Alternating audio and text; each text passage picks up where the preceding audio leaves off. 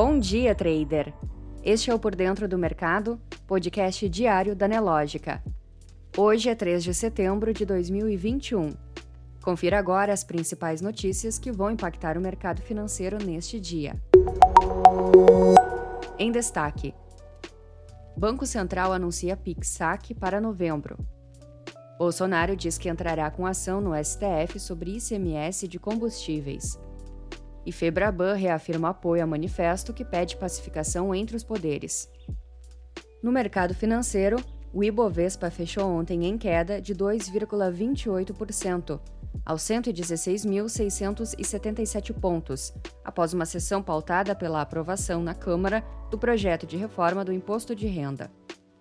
Enquanto isso, o dólar teve leve queda de 0,02% e fechou o dia a R$ 5,18 na venda, com operadores evitando grandes mudanças de posições à espera do payroll. No calendário econômico no Brasil, às 10 horas, PMI de serviços e composto market. Nos Estados Unidos, às 9 horas e 30 minutos, folha de pagamento não agrícola, o payroll. Na política, Bolsonaro diz que entrará com ação no STF sobre ICMS de combustíveis.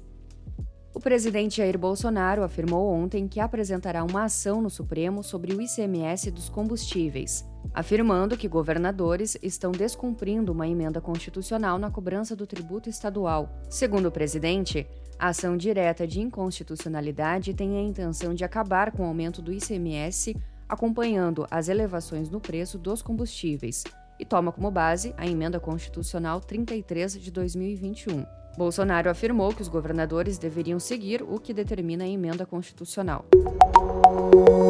Na economia, PIX, saques no comércio começarão em 29 de novembro.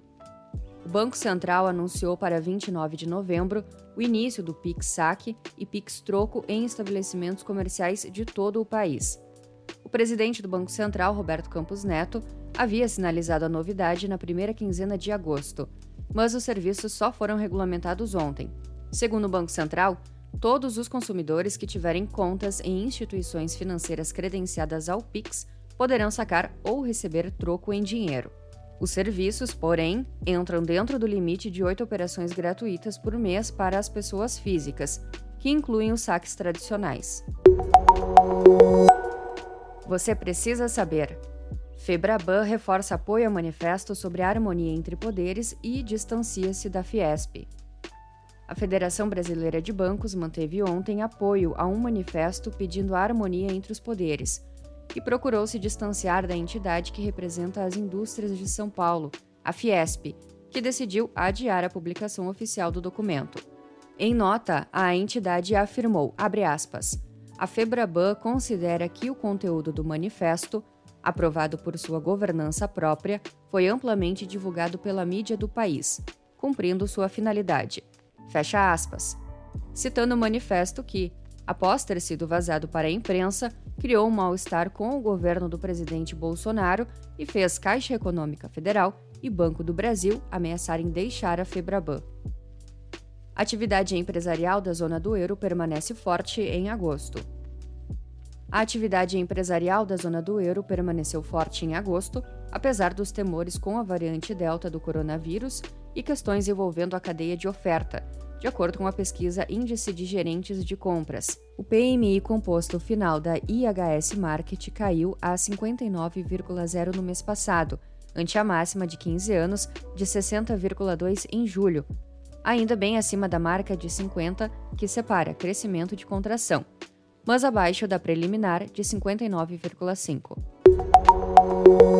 Não deixe de conferir o Market Report completo, liberado duas vezes ao dia dentro da plataforma Profit Pro da Nelogica. Muitos gains e até segunda!